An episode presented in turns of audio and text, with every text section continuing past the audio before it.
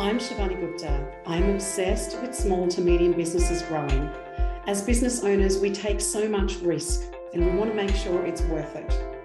I believe one of the best presents you can give yourself as a business owner is to be able to learn how to scale your people, your profit, and your processes. Hi, everybody, and welcome to Grow Your Business podcast. We are almost at the end of the first month in 2024. And one of the questions I've been getting regularly from a number of clients is I formed and started some great habits.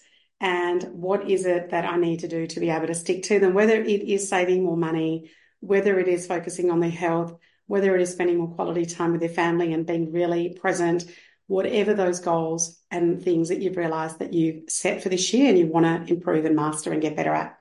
Well, um, uh, the first thing I want to say, it's probably not yet a habit, seeing that if you've been doing it for, you know, less than four weeks, habits do take around six plus weeks to really form properly. So one of the things I wanted to do was um, to keep you on track is to record a podcast where we can talk about how to stay on track to what you've already started so well at the beginning of the year.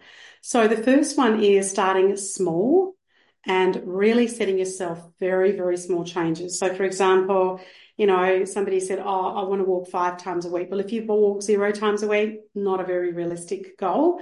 Whereas if you already do three times, three to five or four to five times is really great. So make very small changes and transition into that habit so that you can actually become a lot more achievable and you can then increase the complexity of things depending on where they are. If it's a business goal and you're like, I'm going to record a video every day, but you don't record any videos, then just start off with recording one video a week and get that under your belt and really feel like you're mastering that before you move on to other things. The second thing I want to speak about is how do we actually connect habits to what we already do? Like, what are the some of the is existing routines that you already have? So, for example, um, you know, one of my uh, my one of my big ones last year was to give up coffee and um and but you know I didn't I love the ritual of the coffee. Um and so I thought well how can I keep the ritual without doing it? I tried it with the teas it didn't work. And so what I ended up doing was switching to decaf. And now for over a year I've been drinking decaf coffee. In fact as I'm recording that I've made myself a really lovely coffee here and um, bought a beautiful coffee machine, and all my beans are organic and really great. And I've moved on to organic um, coffee.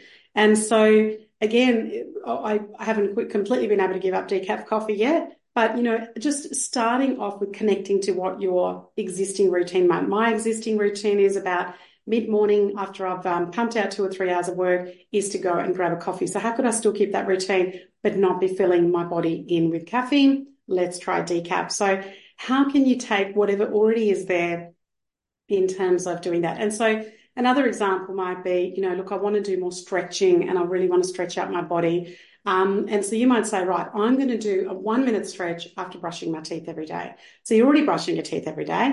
And what you're going to do is just link that into um, having a stretch straight after brushing your teeth. So you go, great, here's my timer for one minute. You might already have a two minute timer for brushing your teeth and be able to put that timer on, stretch for a minute, done, already existing to something that you already do. The third thing that I want to talk about as I drink my coffee is to be able to use triggers and maybe some cues that help you really align to what it is that you're doing. So, for example, um, at a particular time of day, you might say, I'm going to get up and have a stretch. You might say at a particular time of day, I'm going to switch work um, at this particular time and I'm going to walk out of my office, whether you have a home office or an office space, I'm going to walk out of there. So, for example, what are some of the triggers and cues? So, for example, I live by my diary and I have a number of things triggered and cued into my diary.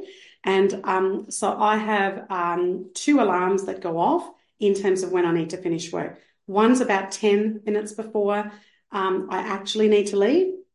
And it says, right, you've got 10 minutes to go. What's the urgent thing that you need to finish here? Let's finish that thing and then move on. And then I know that that tenth, the, the second one will remind me to say, get out and do that. I also have been getting up super early. I've been um, currently writing my next book.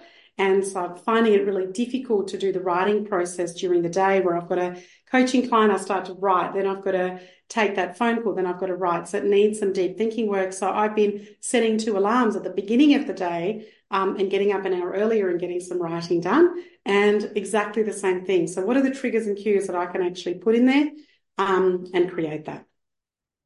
The next thing that I wanted to talk to you about is how do we reward how do we track it, but how do we also reward it? So, um, if you've got an app that you're doing, for example, a health app, fantastic. If you've got a money app, fantastic. So, whatever it is that you're trying to measure, you want to look at it on a daily basis. You want to track it daily and you want to link in some rewards that you're going to be able to do.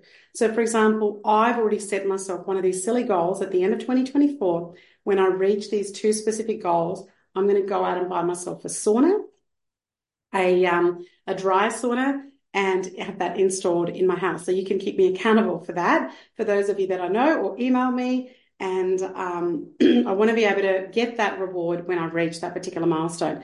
Now, look, I could grab the money or take it out of another account and buy that now, but there's no satisfaction in it. There's no reward in it. The reward is actually linked into the fact that when I achieve those certain goals, I will then be able to go out and buy that thing. And I haven't looked at whether it's secondhand, new, where I get it, how much it is, but I need to do some of that research as part of that too. But I've set an upper limit in terms of the amount of money that I would spend on that. And the last thing that I wanted to talk about when it comes to forming those new habits, and so many of us that do it really well, it's because we can accelerate a lot of our goals. It's really the accountability and support. So have somebody who knows where you're trying to get to and the habits that you're trying to form, whether it's a buddy system. I have a monthly buddy in my business where um, he keeps me accountable and I keep him accountable for his business goals and life goals. And we don't get into a lot of the, hey, how are you? How's your month been? La da da da da. It's a very short, sharp, shiny 30 minute meeting, which is about tell me where this goal, this goal, this, because he's set three goals in uh, business, uh, personal, and family. And I've got one in business, personal, and family. They're all stretch goals.